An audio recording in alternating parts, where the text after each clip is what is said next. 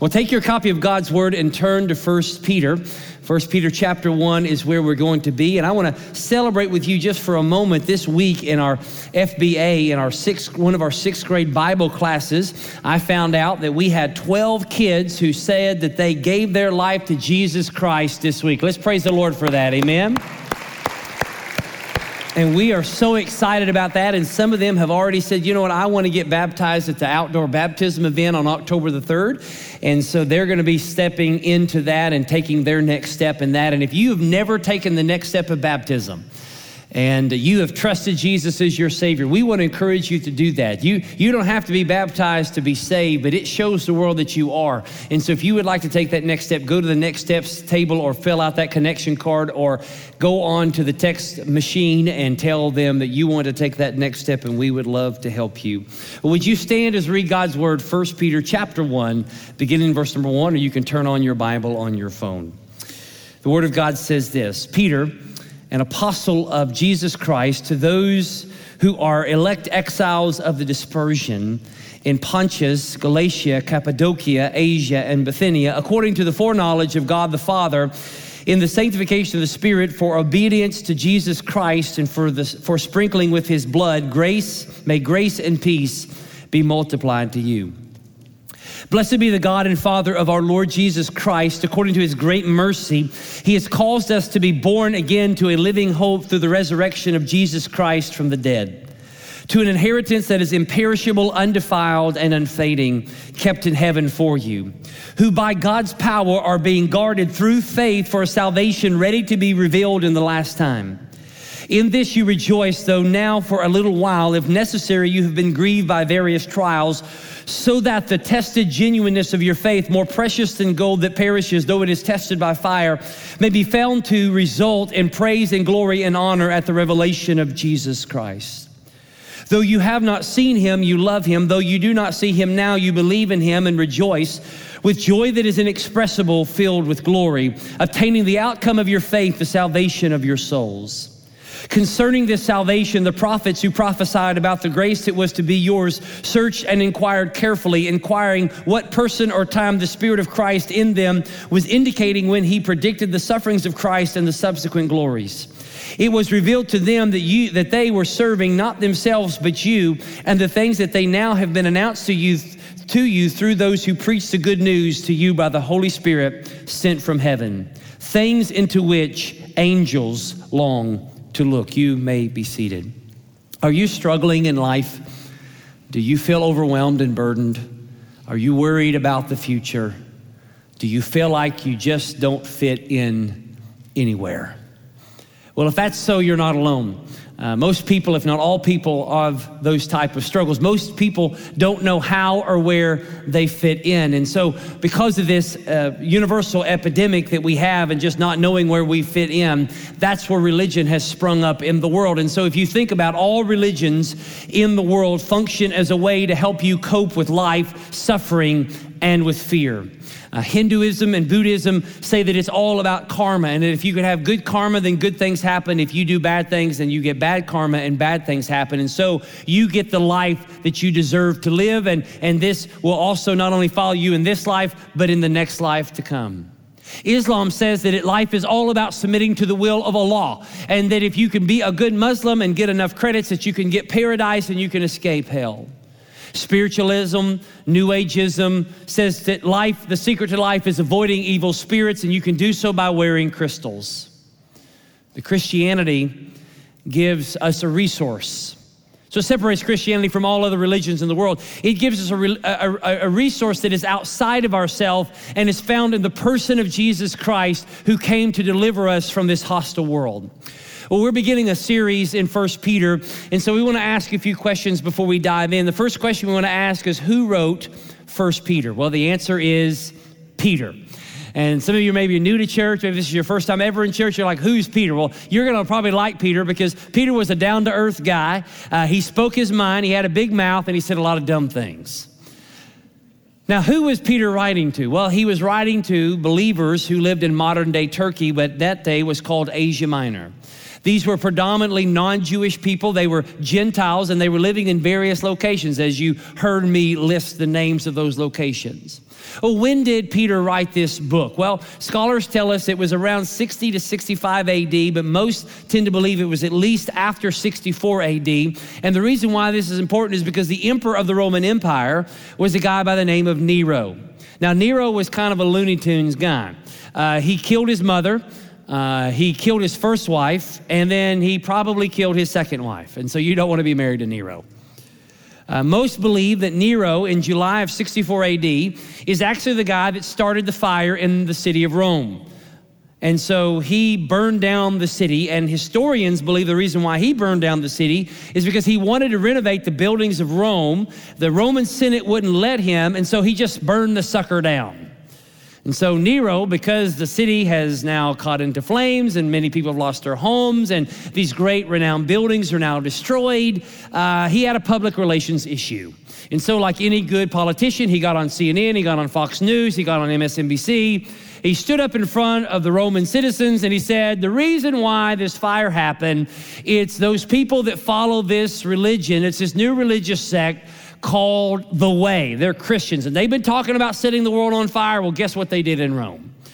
And so, uh, Nero blames Christians for setting the city of Rome on fire. And what happened out as a result of that is that there became an intensified persecution of people who called themselves Christians. And so Many of these people who called themselves Christians were uh, captured, they were imprisoned, and Nero uh, would, would tell his people to put them in animal skins, throw them into the arena in what would be called the circus. They would be a part of the circus. This isn't Dumbo Circus, this isn't Barnum and Bailey. This is a really horrible circus in which the entertainment wasn't watching uh, a juggling man or the bearded woman or somebody walking across a tightrope. This circus was watching Christians be eaten alive by lions and wild animals. If you didn't make it to the circus, then you would be dipped in hot wax, you would be nailed to a post, and you would be set on fire to light the gardens of Nero to be human candles. What a great time to live. So, why is it that Peter is writing to these believers who thankfully were not living in Rome at the time, but why is he writing to them? And he's writing to them because they had questions and they needed answers to the questions that bothered them so. And these questions were questions about suffering, uh, questions about being different, because these early believers, here's what you got to understand. When we read the Bible, we think it's so far removed, but these are real people living in real time, going through real suffering, and they needed some answers because they felt like this world was now strange to them, and they were strange to it. And so Peter is writing to encourage these believers to say, you know, it's okay if you feel like a stranger in this world because that's really who you are. And so what I hope we learn this morning uh, is this is that if you're a Christian, you have a living hope and a lasting inheritance in Jesus that enables you and I to live as a stranger and a sufferer in a broken, hostile world. So let's just look at those two things a living hope and a lasting inheritance. Number one, a living hope. Verse one, we see here the writer is Peter. And Peter is an apostle of Jesus. Now you're saying, what is an apostle? Well, that word apostolos means a sent one. So here, Peter is one that is sent. Who's he sent by? He's sent by Jesus, and he's sent as a messenger with a message to God's people. If you're with us last Sunday, we talked about as Jesus on the mountain of uh, in the Galilee region, as he's commissioning his disciples, there were three convictions that we said. Number one, God wants to use me. Number two, God has empowered me. And number three, God is with me as I share the gospel with others. Well, here, Peter was an eyewitness of Jesus his life, his death, and his resurrection. And so Peter here is a sent one, not speaking in his authority, but speaking in Christ's authority. It is Jesus who changed Peter's life from being a pebble named Simon to being a rock called Peter. And so he is writing to whom? To the elect. Now, this is an interesting word here. Some of you maybe, what does this mean? Uh, is there political election? In, is the Bible that political? Well, no, here's what the word elect means. If you are a Christian, Uh, you are elect. You are God's chosen people. Some people say, Well, Pastor, how do I know if I'm elect or not? How do I know if I'm chosen or not? Well, the answer is this if you've put your faith and trust in Jesus Christ alone for salvation, you are a part of the elect. You are God's chosen people. Now, somebody said a long time ago, I don't know who the elect are, so I'm going to nominate everybody. And that's really where I'm at. I don't know who the elect are, so I'm going to go up and I'm going to share Jesus with everybody. So he's writing here as a sent one to the elect exiles. An exile is someone who is not living in their home country. We have quite a few people in our church from different countries, and they moved here, and their nationality, their original birth was not in America, but they've now become a part of this country. But this is what it means to live uh, in a country that you didn't grow up in, that is a foreign country. And so here he's saying that if you are a Christian, you are an elect exile, you're a stranger, you're a pilgrim, you're a sojourner. You don't fit here, you don't belong here, and you're different. You and I, if you're a Christian, are from a different country. We're citizens of a different land. And so, because of that, we have different values, we have different morals, different priorities, different belief systems, different parenting styles, and different aspirations from the world. So, have you ever felt like you just didn't belong here? You know, sometimes in life, you just look around, you're like, you know, I don't really feel at home here. Well, there's a reason for that. And the reason is what he talks about in verse number two. The reason why, if you don't feel like this world is home, is because God moved into your life and he changed your identity. In verse number two, he says that according to the foreknowledge of God the Father, in the sanctification of the Holy Spirit for obedience to Jesus Christ. And what Peter is saying is this God, not on the basis of your or my goodness, interrupted our lives by his Spirit through the gospel, and we obeyed by faith in the finished works of Jesus, and now we're different. We're different. So look at your neighbor and say, I'm different. And now look at them and you say, You're different. Now, here's the thing have you ever been to the gym and, and, you're working out and you're having, you know, you're, you're doing your thing and there's gym music that's going on and sometimes it's good and sometimes it's bad. Sometimes it's like ACDC and you feel like you're on a highway to hell and then the next thing you know it's Roxanne and you're having all this different music and all this different thing going on. I know that was kind of 80s and 90s stuff, but you know, maybe there's some other stuff, but I don't listen to that junk. But anyway, and so you're you're sitting there and there's music going on, you're pumping iron, you know, and I, I would flex here, but I don't want to rip this shirt, so just wait here for a moment. But but so you're there and you're you're you're you know you're working out, but you see this other person and they're like bebopping. I mean, they're getting with it and you know they're having a good time and they're lifting or maybe they're running, and you notice they've got AirPods in. And so they, they've got all this music out here, but they're out here bebopping to a different rhythm. Why is that? Because they're not listening to the music in the room, they're listening to the music that's playing in their ears, and they're tuned into something else. Well, let me just tell you the reason I'm telling you that is this is because as a Christian, that's the way your life should be. The music of this world is playing, and it's playing one thing, but we're so tuned into God, we're not tuned into the rhythms of this world. And we may look weird and we may look funky, but that's how it is. So here's what you have to understand you are either following the rhythms of this world or you're following the rhythms of God. And if you follow the rhythms of this world, you'll be in collusion. But if you follow the rhythms of God, you'll be in collision. Now, with that being said, here's what you also have to understand 11 o'clock being different doesn't mean you get a free pass to be intentionally weird. Now, some of you are already naturally weird. But don't get the, like, don't just say, well, here, God says here, I can be odd for him. It's not being odd for God is not some badge you wear. Being different here isn't about dressing a certain way, not about doing certain things, not having some little Christian subculture.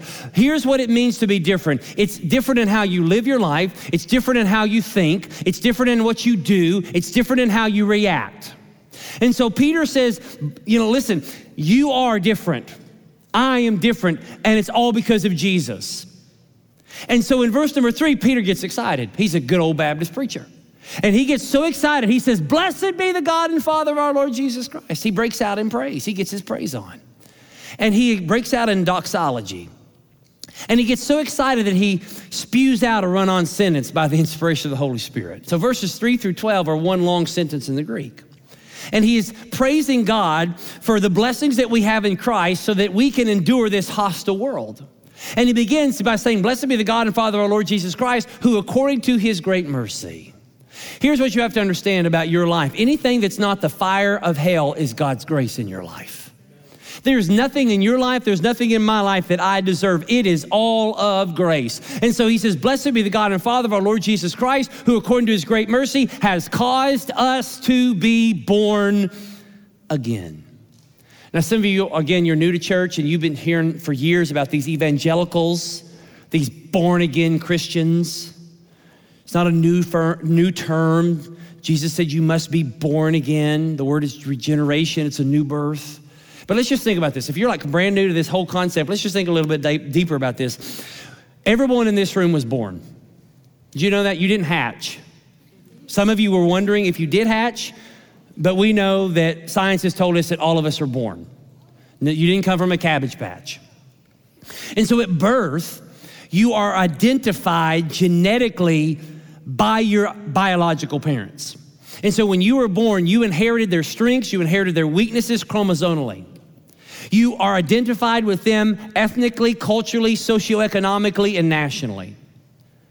And so your birth identifies you. And here's the thing about your birth you have no control over your birth, you just popped out. Well, Peter says that we have been born again. That, and what that means is that, yes, we have an, an, identity in our original birth, but our new birth gives us a new identity.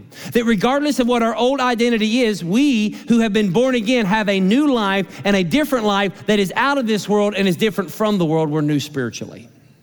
So he says, Blessed be the God and Father of our Lord Jesus Christ, who according to his great mercy has caused us to be born again into a living hope. Now, this, this word hope is a strange word in our English language. We tend to think it as wishful thinking. So, like, I hope Florida State will win another football game. Something that's not likely. Hope in the New Testament is different than that. It's an eager, confident, certain expectation.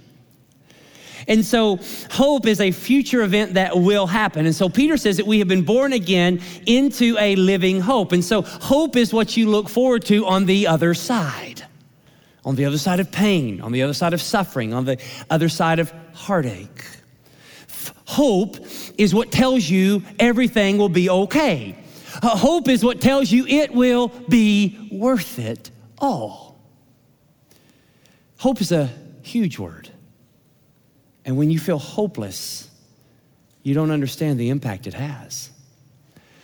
A few years ago, I was in Poland, and uh, one of the I was, I was there doing some mission stuff, but I wanted to make sure that I went to Auschwitz-Birkenau. Auschwitz, if you're not familiar with that, is the concentration camp in which uh, the, the, the Nazis systematically murdered millions of people. Uh, they would uh, wrangle up and get uh, Jews and political dissidents Christians. They would round them up and they would put them in train cars and they would uh, unload them there and then they would systematically murder them.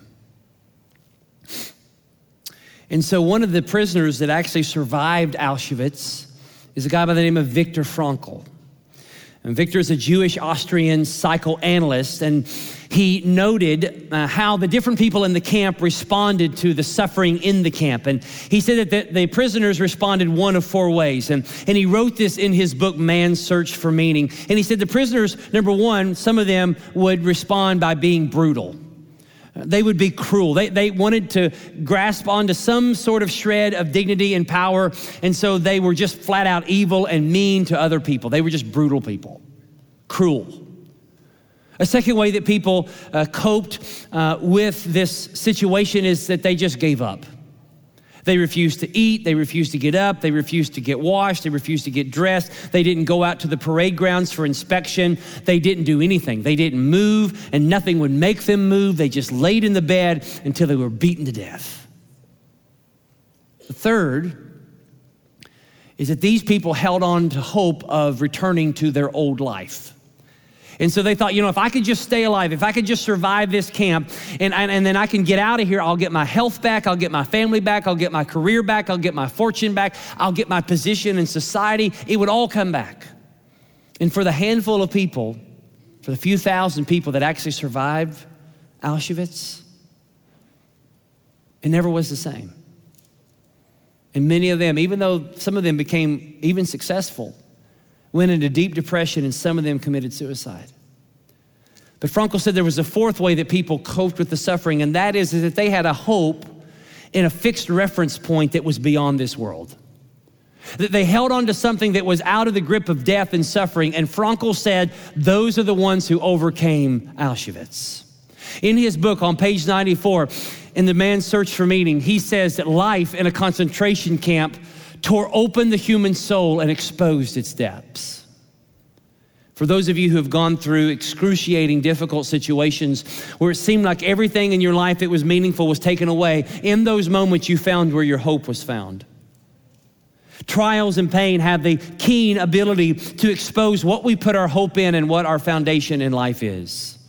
See, life only has meaning if, if we have a hope that suffering and death cannot destroy. Tim Keller on this passage says that there is no way to get through life unless you can handle suffering, and you'll never be able to handle suffering unless you have hope.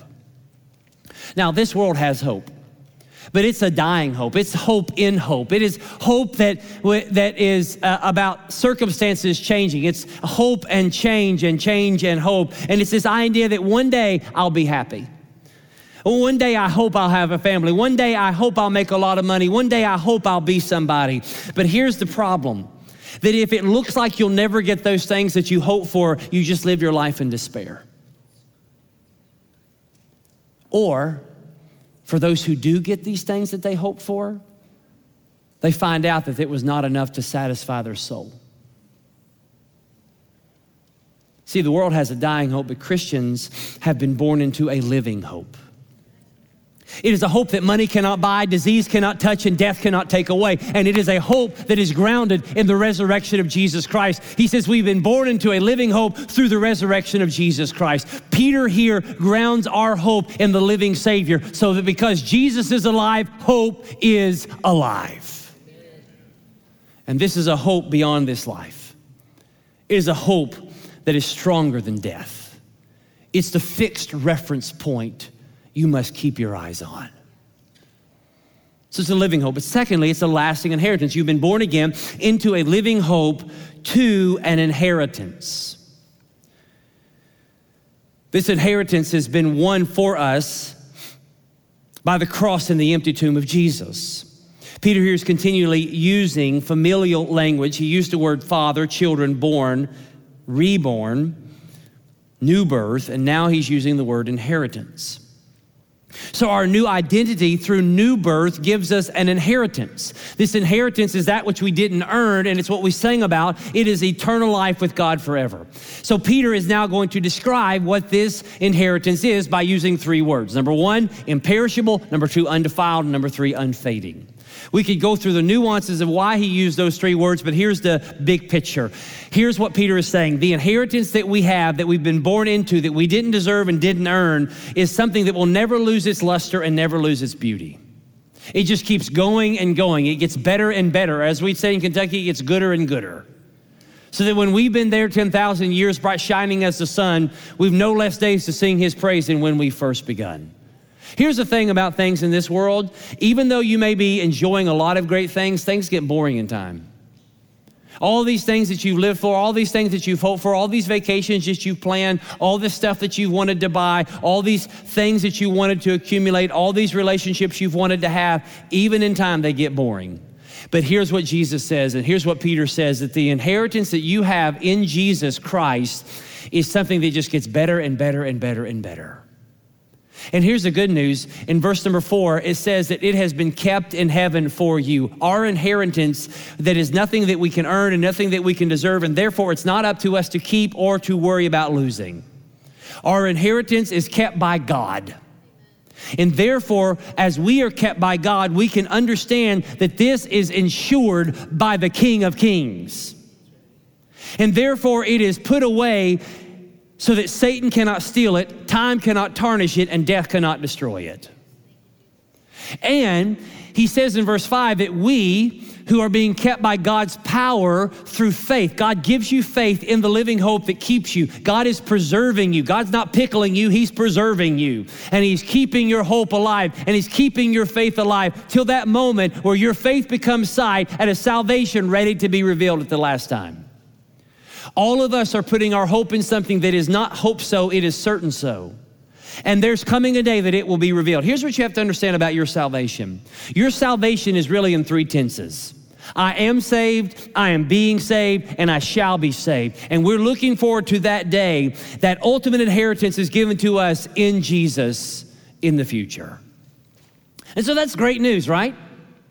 We have a living hope, a lasting inheritance. But now in verse number six, Peter is going to take the reason why that's important and get to practical living. In verse number six, he says, In this, in what?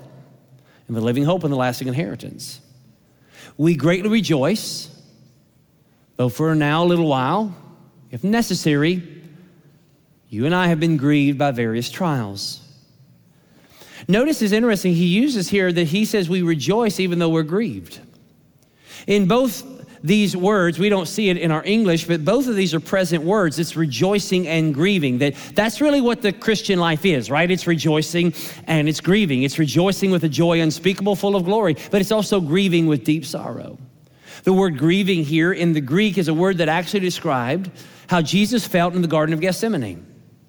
So here, Peter says that we can rejoice now, even though right now we're suffering with deep grief.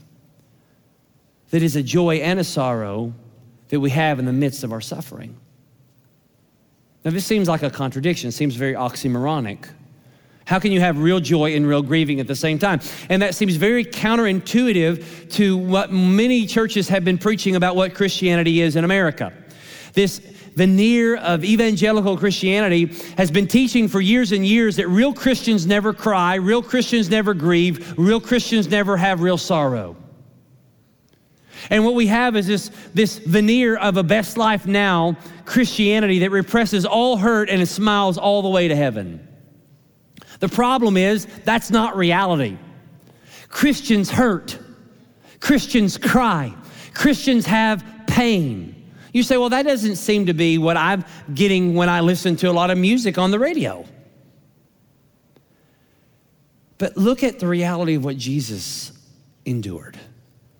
The Bible says that Jesus, on the very night of his betrayal, was in the Garden of Gethsemane and was so overwhelmed with emotions and grief that he sweat blood. He grieved. And yet, the Bible also says in Hebrews chapter 12, verse 2, that it was for the joy set before him, he endured the cross. So Jesus had both joy and grief going to the cross. See, what Peter is trying to get at in this whole deal is this he says that you and I, we have to understand that our hurt is only so deep because our hope is deeper. See, our hope is in God who brings life out of death, gardens out of graves, and triumph out of tragedy.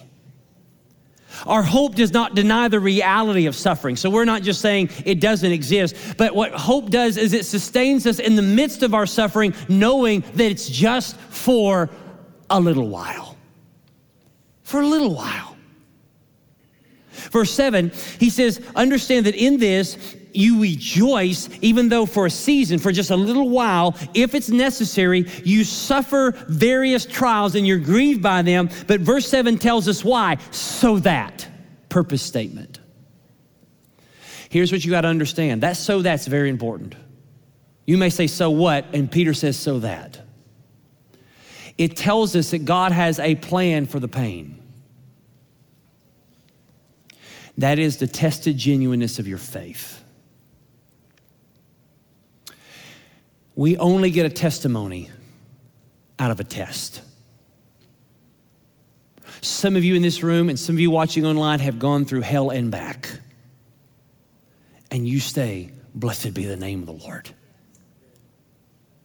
See, God puts our faith through a test to purify our faith. God's not punishing you, God is purifying you. Like gold is heated up so that the impurities in that gold can be taken away to leave pure gold, so pure gold. So God is testing you to shine in genuine faith. He knows the way that I shall go. And when he has tried me, I shall come forth as gold, Job says.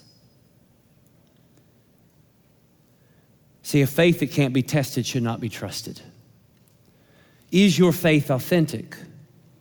Trials and suffering will reveal it. Is it real or is it not? Do I love God or do I just love the things that God gives me? Where is my ultimate identity is found? Where is my ultimate identity found? See, if you and I have hope that is greater than the pain, we can endure and rejoice. Tim Keller gives an illustration of two men working in a horrible factory. 12 hours a day, seven days a week, working hard, excruciatingly painful work. Both men signed up with one of them being paid $30,000 at the end of the year, and the other one, $30 million. The first guy, who works seven days a week, 12 hours a day, 365 days in the year, won't make it because he'll say $30,000 isn't worth it. But the other guy, he thinks it's a breeze. He's singing zippity doo dar zippity day because he knows that it's worth it. Listen, if your hope is only in this world's stuff, you're not gonna make it. If your hope is in your health or your family or your work or your achievement or your money or your comfort, when it's taken away, you'll lose your hope. And when you lose your hope, you have nothing but despair. And that's how our world lives. And this is why people who don't have a relationship with Jesus, or those who say they have a relationship with Jesus but are following the beat of this world, are struggling to hang on because they are living for the things that are. But here's what I'm learning if you live long enough, everything in this world that you hold dear will go. But Christians have a living hope, not based on circumstances. You, you know the difference between a thermostat and a thermometer? A, thermos, a, a, therm, a, thermometer registers temperature. It tells you how hot, how cold something is. A, a thermostat is what regulates temperature. And so when it gets hot in your house because it's hot outside, the thermostat kicks on the AC. And, and magically, it brings the temperature down in the house. The thermometer may tell you how hot it is, but the thermostat fixes the heat. And that's what the living hope that we have in Jesus does. That when it's hot outside, it kicks on the inside to keep us regulated. It doesn't just tell us it's hot, it does something about the heat. And so Peter says it is our faith in the living hope based on a lasting inheritance promised by a resurrected Savior that will be tested by fire and it will result in something. He says, the hope is, is that we may found to result in praise, glory, and honor at the revelation of Jesus Christ. Now, what does that mean? Normally, when we read that, we think, well, this is going to be praise, honor, and glory to Jesus. That we have, uh, we, we've made it, and, and we made it by fire, and our faith is tested, and it worked. And so Jesus gets all the praise and glory. And to a degree, yes. But this text isn't just talking about that. This text is saying that praise, honor, and glory are given to the person whose faith has been tested and approved by fire at the end of time. Do you understand that if you are in Christ, there is a process happening in your life? The first step was justification. The second step that we're living now is sanctification. And the third step is called glorification. And so at the end of time, when you are with the Lord, you are going to be glorified and you are going to get the love, joy, and praise in which God the Father will say, Well done. Welcome home. You are loved, my child. And when you and I hear those words, every horrible and painful circumstance in this old life will seem like a distant memory and every wonderful experience that we have had in this world will pale in comparison to that moment. But how are we going to get that? It's because of Jesus. Verse 8, he says, Though you have not seen him, you love him. And though you do not see him now, you believe in him and rejoice with joy that is inexpressible and filled with glory. Peter had seen Jesus, but these believers had not physically saw Jesus, but yet they loved him and they looked to him with an inexpressible joy. Why? Because they were looking for him to bring about the outcome of their faith. One day, you understand that all this stuff you've been living for and all this stuff you've been putting your faith in, one day that is going to become reality? That there's going to be the ultimate outcome of your faith, and that is the salvation of your souls. You know, as I've been with people that are dying, one of the things that I share with them is that all this faith you've had in Jesus right now in this moment is the reason why. Because here in a very few days or in a very few hours, you're going to experience what you've been hoping in and hoping for all your life. See, I've not seen Jesus, but I love Jesus. Why? Because Jesus first loved me. And how do I know that? Well, Jesus loves me, this I know, for the Bible tells me so. That, that's why we love giving Bibles to people. Why we love giving Bibles to first graders. It's because we want them to know that Jesus loves them. And so that's what we find in verses 10 through 12.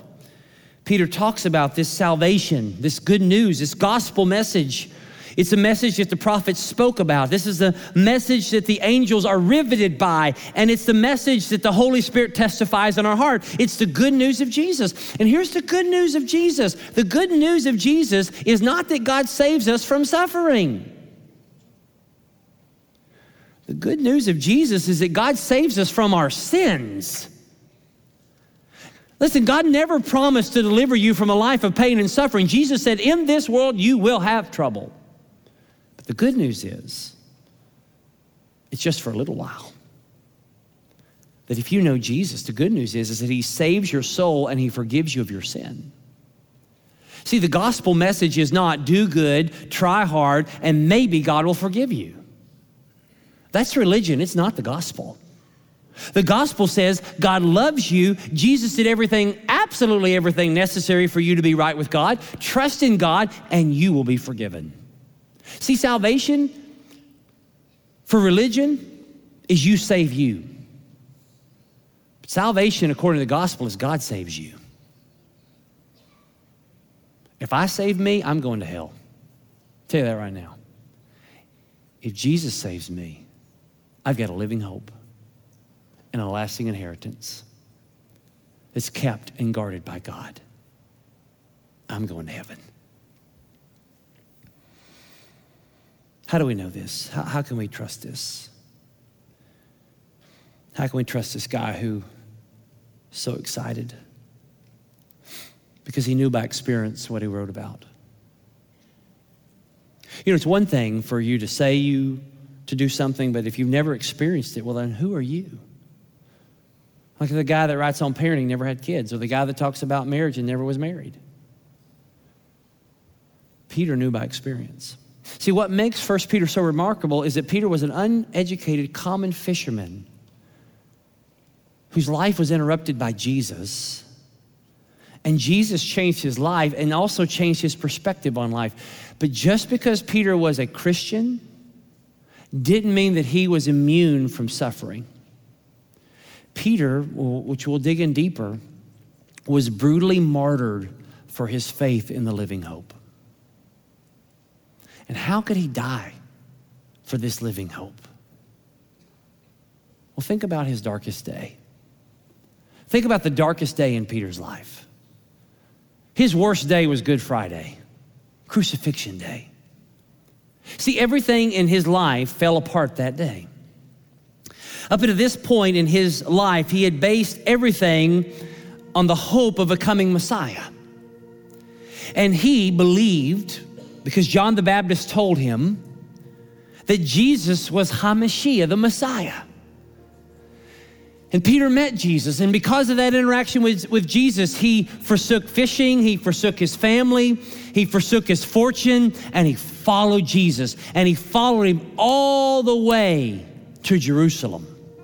And Peter was believing that, that that week in Jerusalem was the beginning of a party that was going to keep going for eternity. He thought that they were going to storm the gates of Jerusalem. Peter, that Jesus was going to knock out the Roman government and he was going to ascend to the throne of David, and that Peter and all the disciples were going to rule and reign because the boys are back in town. But all his hopes were dashed on Good Friday. And Friday evening and Saturday were probably the darkest, most discouraging days of his life. But then Sunday came. He gets news the tomb is empty. Peter and John run to the tomb. John wants us to understand he outran Peter. Peter, huffing and puffing, looks into the tomb. Nobody's there. Finally, in time, he sees Jesus. The resurrected Jesus and his sadness turns to joy, and his despair turns into delight, and his hurt turns into hope. And he realizes that during the darkest days of his life, God had a plan. That on Peter's worst day, where it looked like God was out of control, God was the most in control. What looked like defeat was actually victory. See, Friday and Saturday were painful, but the joy of Sunday morning changed it all because Sunday reversed all the pain of Friday and Saturday. So, and as an older man, Peter is telling these believers who are in fear for their lives you're living in a Saturday world, but Sunday's coming. Weeping may endure for the night, but joy's coming in the morning. And if you're here today or you're watching online and you feel like your world is going to hell, there's hope. Sunday's coming. And God has brought you to this place or to you in this moment watching for you to find your hope in the living hope. God wants to give you an inexpressible joy. He wants to save your soul. He wants to change your life. So here's the question Have you surrendered your life to Him? Have you put your faith and trust in Jesus? Not in crystals, not in Buddha, not in being a good person, not in going to church not in baptism, have you put your faith in Jesus? And if you haven't, or if you're not sure, you can know today. If you're here and you've never experienced salvation, salvation is in the house of the Lord. And you, just as you are, regardless of how you were raised or who you are. Your old identity doesn't matter. God wants to give you a new one today. So, would you just bow your heads, everyone in the room? Would you just close your eyes? Just, just, just do that for me. And I want to ask you a question. If you're here today and you say, Pastor, I just don't have this hope that you're talking about. I'm not sure that I'm saved. I'm not sure I'm going to go to heaven when I die. I need you to do something very courageous. No one's looking around, but I'm looking. And would you just look up at me if you aren't sure that you're saved? I see you.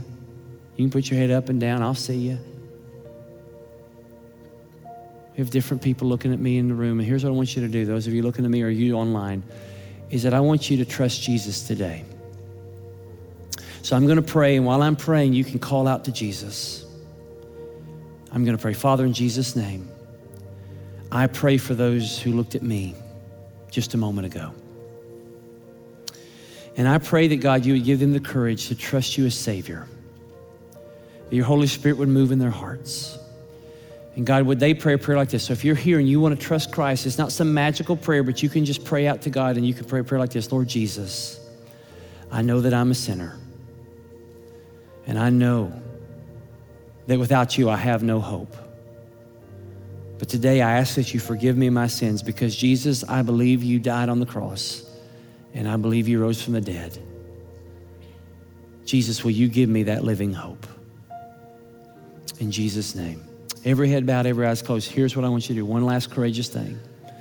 If you're here today and you just trusted Christ as your Savior, or you want somebody to pray with you, I want you to do something really courageous. It's going to be like out of this world courageous for some of you. Would you just raise your hand? I see you. You put a hand down. Father, in Jesus' name, do what you would have to do. Amen. Let's all stand and sing.